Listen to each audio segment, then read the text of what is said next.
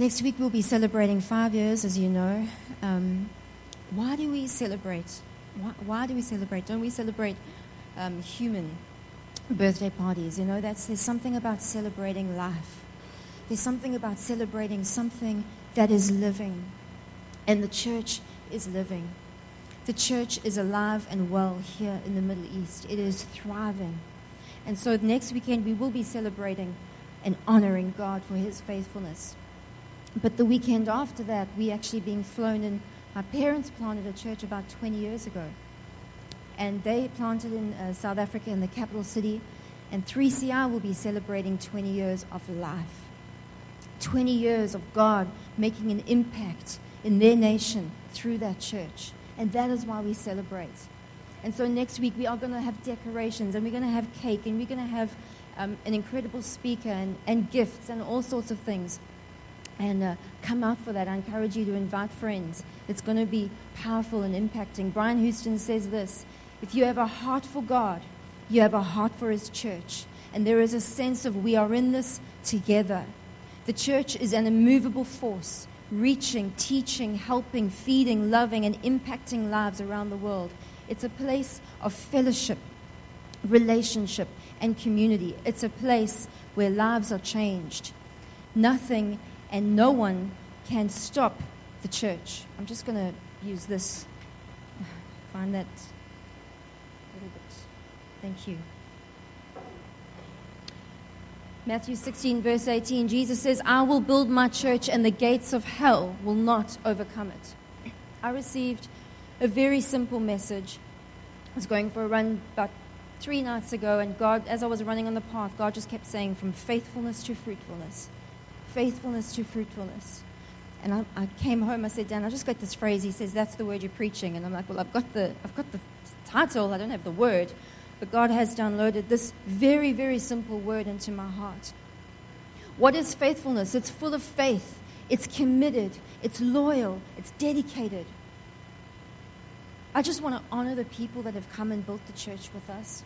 And we know that it's not just people, and we thank God that He builds His church, but we partner with Him. And we want to thank you for those of you who have started with us from the beginning. And even if you've been added six months ago, you have all been used to build the church and make the church shine and make this church this immovable force. And we want to thank you for laboring with us from the kids' ministry. When I, when I put my head in with the two rooms, the hours that they put in, the hours that the worship team have put in, the hours that the staff have put in.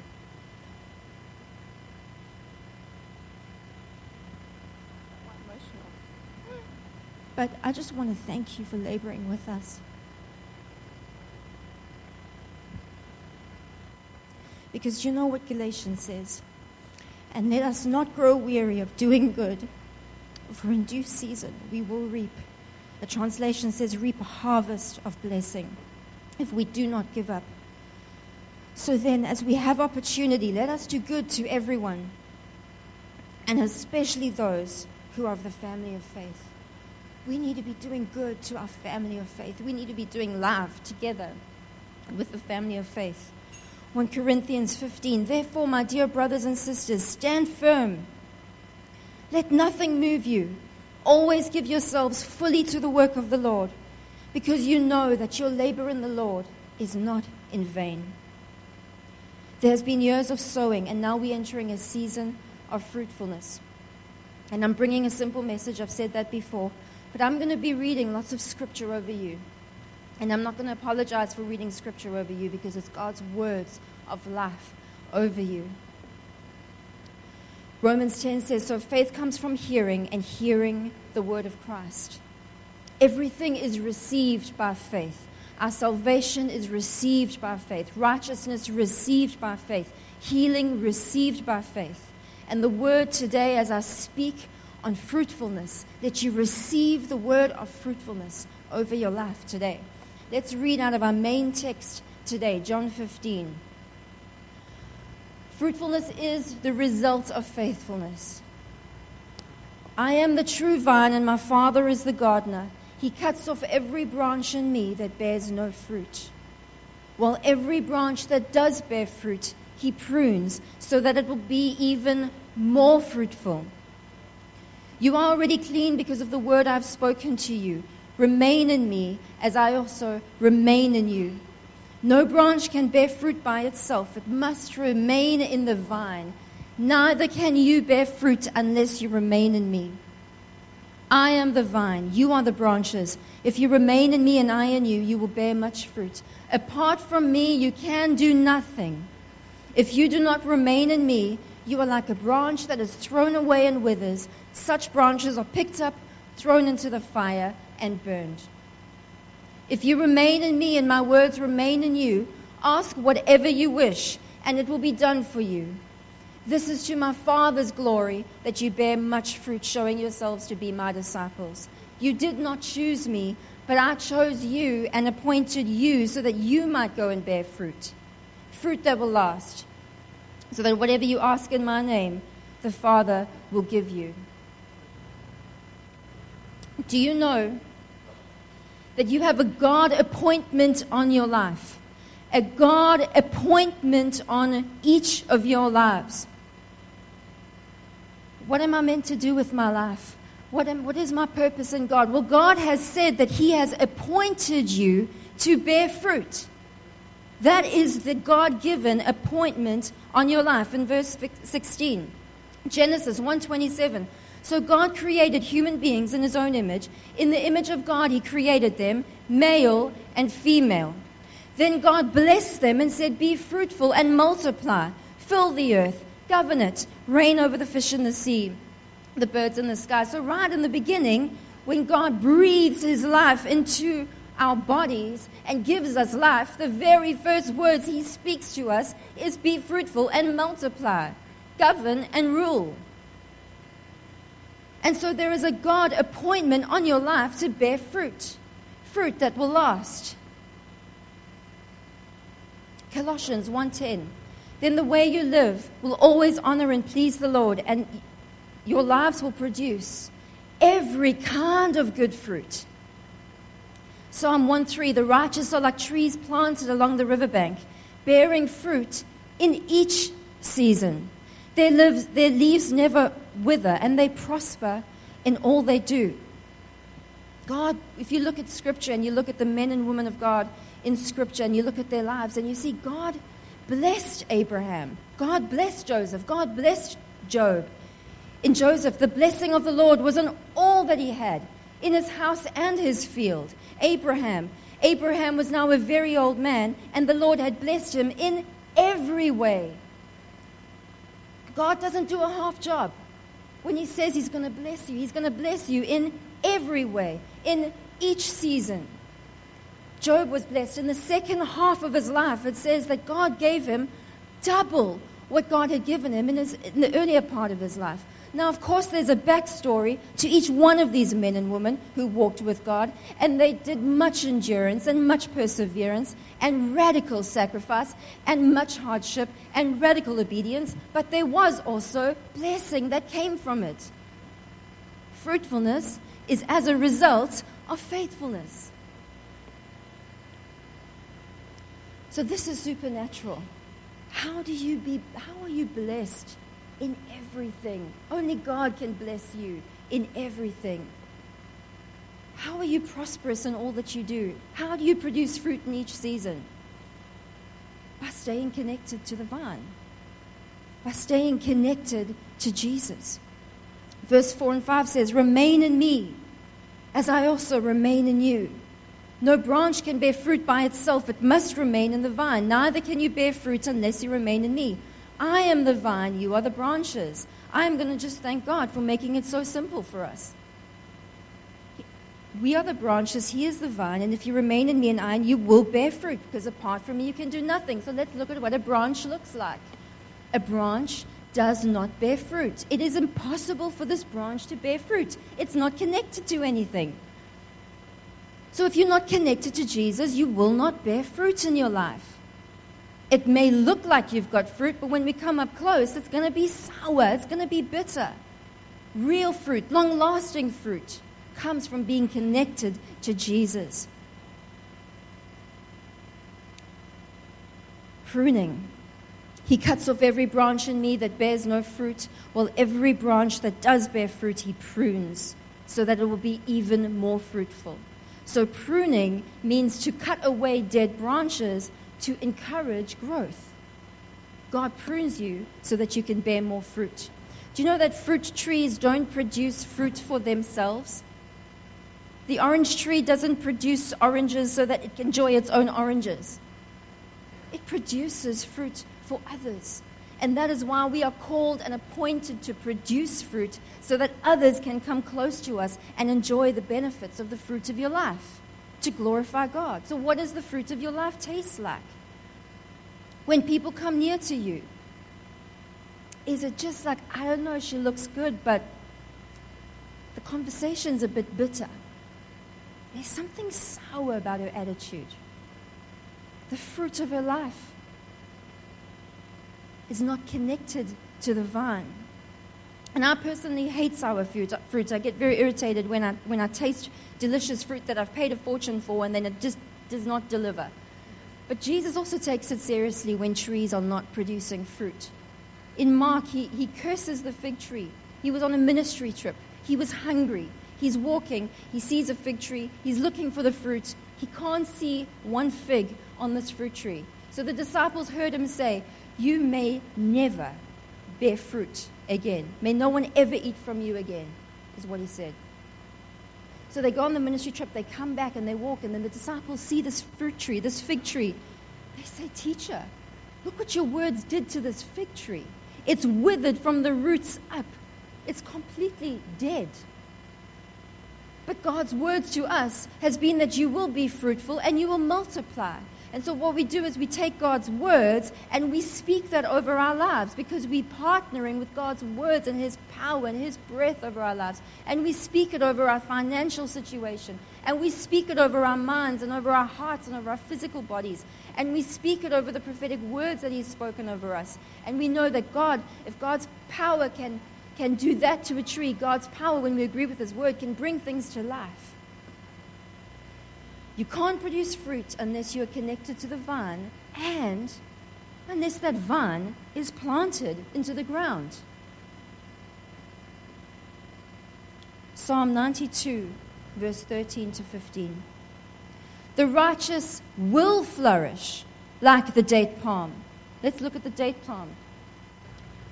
The righteous will flourish like the date palm, long lived, upright, and useful I want God to think that I'm useful, that I'm useful to Him.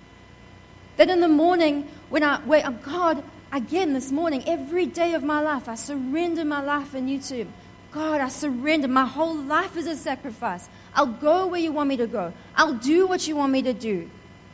I surrender afresh. Because what happens is that God promises us that we will flourish like a date palm, long lived, upright, and useful. They will grow like a cedar in Lebanon. The cedar, it's majestic and stable. I want to be a stable person. Unstable people stress me out. That's why I've married Dan. He is a stable, consistent man. I know what I'm getting when I wake up in the morning. Stable. God says that we will grow like a cedar in Lebanon, majestic and stable, planted in the house of the Lord. They will flourish in the courts of our God, growing in grace. They will still thrive and bear fruit and prosper in old age. They will flourish and be vital and fresh, rich in trust and love and contentment.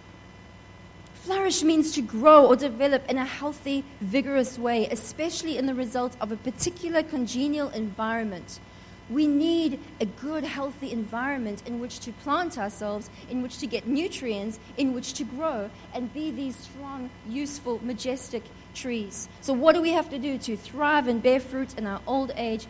We need to be planted. Scattering is a haphazard, it's just, just laying seeds wherever you want. But when there's a planting, it means that the planter was very intentional about where he wanted to plant you. A seed, let's look at a seed. A seed represents potential. And it will stay a seed unless we plant it. And Dan and I see so many seeds of potential. I mean, we talk, that's most of our conversation is, oh my gosh, have you seen the seed of potential in that person? If they only planted themselves, they would grow into that. In fact, sometimes we don't even know what we grow into when we plant that seed. I've been listening to Tommy Barnett, and at 56 years old, someone said to him, I want you to take over a church in Los Angeles. And he said, You know what? I'm old. I'm tired. I've had a great life. I've led some great, great churches. And uh, he just didn't want to do it. He was 56. I'm tired. And a, a pastor came to him and encouraged him and said, You're going to regret this for the rest of your life. So he said, Okay, fine, I'll do it. He moved to Los Angeles at 56, planted the seed with a handful of people in Los Angeles. And it is now called the Dream Center. You can Google it. 15 floors high, feeding 700 people are living there currently.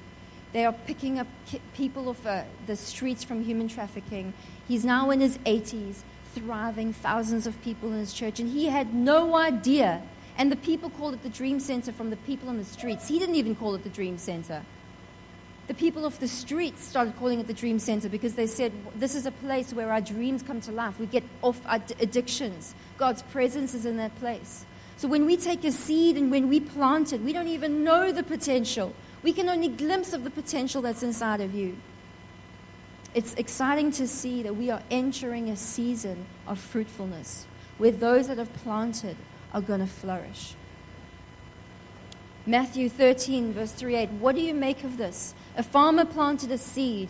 As he scattered the seed, some of it fell on the road and birds ate it. Some fell on the gravel. It sprouted quickly but didn't put down roots. So when the sun came up, it withered just as quickly some fell in the weeds as it came up, it was strangled by the weeds. Some fell on good earth and produced a harvest beyond his wildest dreams. And so that is obvious that where you plant yourself and where the seed falls in your heart is that it can either produce a harvest beyond your wildest dreams or it can be snatched away by the cares and the temptations of this world. So, number one, being planted in the house, in God's house, connects you to God's plan. God doesn't bury you to forget about you, He plants you so that you can grow. There's a plan for you, and there's a place for you that always goes hand in hand. We're not spiritual nomads. And that's what's sometimes tough about committing to be planted somewhere, is that it means that you actually have to be consistent and committed. We're not spiritual nomads wandering around because do you know what happens when you wander? You begin to wonder. When you wonder, you wonder, what is my plan? What is my purpose? You wander in and out. I don't know if I like the leadership. Oh, I don't know if I'm just checking this place out. You just start to wonder. When you plant yourself, you have a place and you have a plan, and God's purpose is revealed to you. And if there was anyone who could have been a solo act in this world, it was Jesus. He was fully God, fully man, yet he planted himself in a family and with his disciples and chose to do life together in community. Genesis 2:8 And the Lord God planted a garden in Eden in the east and there he put the man whom he had formed. So first he forms a place for you. Then he created Adam and Eve and he put Adam and Eve in that place. So right in the beginning this was God's plan put Adam and Eve in this, in this place to carry out their purpose and their calling of being fruitful, of multiplying. And that's a place where God allowed them to be on mission together, to have a place to worship together, and have a place to be in relationship together. And God will always call you to plant you in a place where you can have mission, relationship, and worship Him.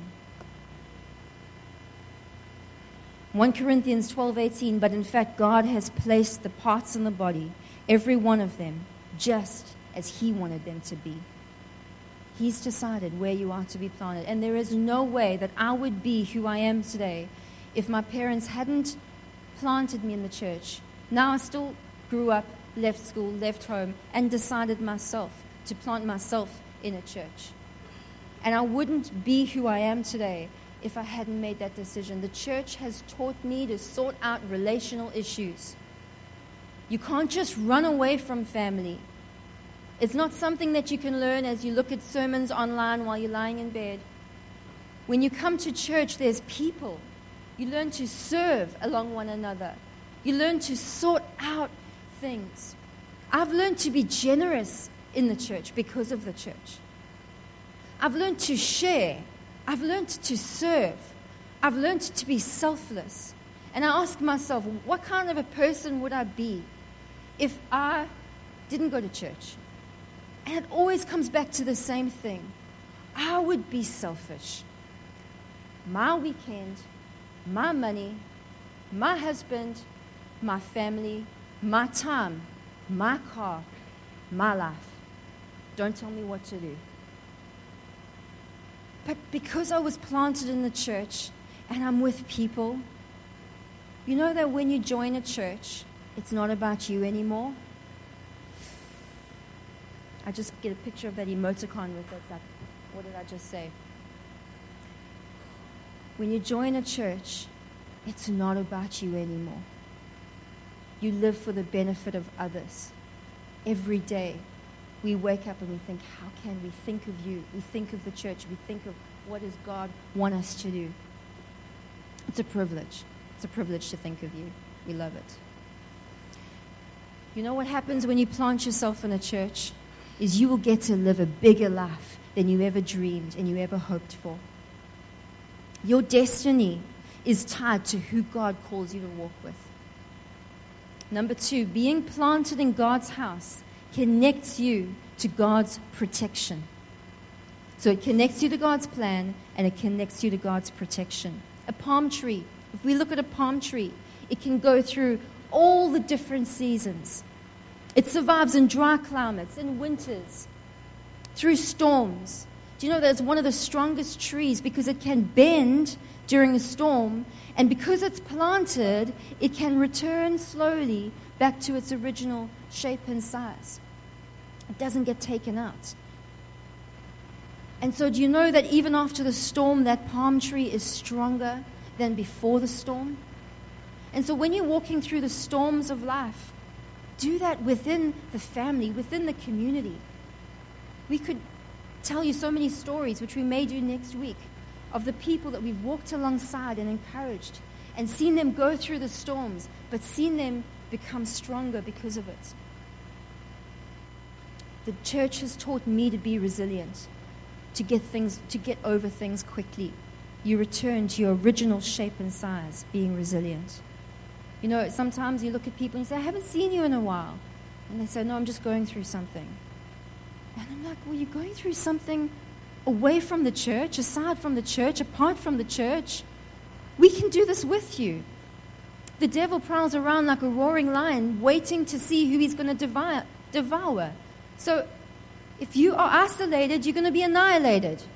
I'm pretty sure that the enemy is not going to come for a pack of warriors. He's going to come for the person that's, that's on his own. Walk together. We're here for you. Dubai is a very transient city. I was, I was speaking to Henrik earlier. It's like sometimes I feel like the church is a, is a waiting room at the airport, you know, and I'm running to this person and saying, Can you help here? And they're saying, Well, I'm just going on holiday. I'm just flying off to holiday. And then I say, Oh, can I come here? Oh, I don't know. I don't know if I, this church is mine yet. So I'm just, and then I'm like running to this person. I'm going on a business trip. And it's like, Oh my gosh. I'd love to know which other pastors in the world face this issue in Dubai where everyone is flying out here and there. And uh, um, we just need to remember that, that we need to plant ourselves, that we need to, you know, not be just excuse ourselves that this is how Dubai is. But when we are here in Dubai, when we are here on the weekend, that we prioritize the church because together the church is stronger. Together the church reaches further. Do you know that a tree can be transplanted? You know, some people come to Dubai and they come to City Lights, well, we don't know how long we're going to be here. You know, we might go back to our home country, but I'm not sure. Okay, fine, well, plant yourself while you're here. And then they, oh, I might, you know, and then a year goes by, and then two years, and then three years. I'm like, you're still here, and you haven't planted yourself. A tree can be transplanted. So plant yourself, let the roots go deep, and then God will move you to bear fruit somewhere else. if you look at the roots of a tree, these roots aren't going anywhere. This tree is not going anywhere. There's going to be a storm that comes, pretty sure that tree is stuck there. It doesn't just wander around. And our roots need to go deep, deep in. If a tree didn't have deep roots, then as it grows taller, it would become top heavy and would fall in strong wind. Number three, being planted connects you to God's provision. So it connects you to God's plan and it connects you to God's provision. Genesis 12, verse 1 to 3. The Lord had said to Abraham, Leave your native country, your relatives, and your father's family, and go to the land that I will show you. I will make you into a great nation. I will bless you and make you famous, and you will be a blessing to others. I will bless those who bless you and curse those who treat you with contempt, and all the families on earth will be blessed through you. It's amazing when you leave your family behind and follow God. He not only blesses you, but He blesses nations through you. God will always call you to leave something behind to follow Him. He says, Pick up your cross and follow me. You know, when we first moved up to Dubai, Dan was here earlier, and um, we've got a very close family, and some of you know I'm very close to my brother. And for the first six years of his life, we did everything together. Everything. We were besties. And he, I mean, he slept in my room. Um, I took him to school. I was at every sports game. My parents would travel. They were ministering, so they would do a lot of traveling, and I would be, we would just do everything together. And so when I had to leave him, because God was calling me to the Middle East, I didn't even know what it would look like. I didn't know. But I knew in my heart that this must be God for me to leave my family. And when I, when I got here, the pain was so strong in my heart for leaving my brother that for the first two years of my life, I couldn't put any photos of him up on my wall. And the first year, I was like, what have I done? This place is ugly. The desert, the sand, the, all of that. And Dan just didn't know how to comfort me. But it was just like, I was in worship time, and um, we had Anna and Ellie Smith in our ladies' conference, and her husband wrote a song that I was singing in worship one time, and it said, What a friend I've found, closer than a brother. And the Holy Spirit spoke to me in that moment and said, I need to be closer to you than your brother. I said, Of course. And that ache and that sting that was carrying in my heart was supernaturally healed. It was gone. And I'm so thankful that nine years down the line, whatever, he's, he's now 16. Ah, yes, I'm miss, he's just been nominated as first team cricket captain. I'm missing out on his games. I'm missing out on his life. But if you had to ask him, he came here for a month and spent a holiday with him. If you have to ask him, what do you want to do when you finish school? His answer to them will be, I want to help build the church with Dan and Starla.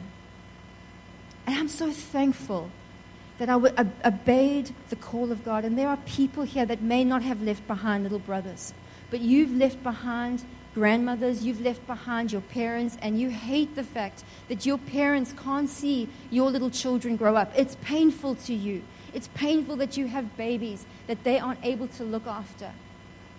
But God promises you that there will be a blessing and an abundant blessing on your life as you step out in obedience into that foreign land. And you can speak that over your life. God, when, when you call me, you're going to bless me. Because, yes, there's going to be painful times, but there are going to be fruitful times. Mario, if you can come and play some piano for us. Genesis 26, I want you to, to hear this. There was a severe famine in the land. The Lord appeared to Isaac and said, Do not go down to Egypt, but do as I tell you. Live here as a foreigner in this land and I will be with you, and I will bless you. When Isaac planted his crops that year, he harvested a hundred times more grain than he planted, for the Lord blessed him. Do you understand that there can be a severe famine around you, but because God has spoken a word into your heart to plant yourself in a foreign land, that while there's a severe famine around you, you can reap a hundredfold of blessing God has called us to bear fruit for His glory. And He's called this church to bear fruit for His glory. You know, after, after a year, a child grows taller, it's obvious. But after you've been planted, you will grow spiritually. We were meeting with a couple this week for dinner, and they said they just loved Carl, Carl's testimony. They're like, wow, he's grown, because we all used to be in the same community group. Like, wow, he's grown so much. And I'm like, of course he has. They've been planted. They've planted themselves. Their roots go deep. They're going to grow spiritually. And unfortunately, it was the storms of life that caused him to grow spiritually and stand here and share his testimony with us. I don't know how long your arms are, but together, we are part of a church that can reach further. We have visited Kathmandu, we have visited Sri Lanka, we've started an orphanage in Kenya. I received such a beautiful email from Narol and Allison in Sri Lanka with the children's home. They are so thankful to this church. Do you know that this church has built them a new home, decorated new rooms? We feed the children monthly. We're standing with them to believe for bigger land, for bigger things. They say they can't do it without us. And Kenya will tell you the same. We've sent teams of people there to these different nations and it's going to continue. Can you imagine where we're going to be in the next five years?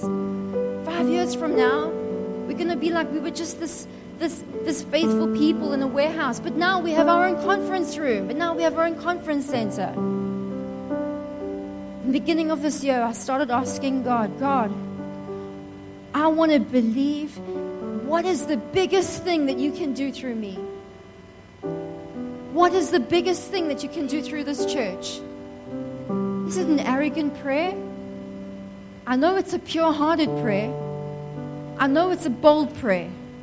I know that God doesn't like perfect prayers, but He loves prayers from the heart. And I wish that we could tell you of some of the amazing things that have happened this week. But it is miraculous, absolutely miraculous what God has poured into this church and what He continues to do. Are you excited for the next five years? I think we just need to take some time to, to connect ourselves to the vine, to connect ourselves to Jesus, cut off those branches that aren't bearing fruit, and to decide to plant ourselves.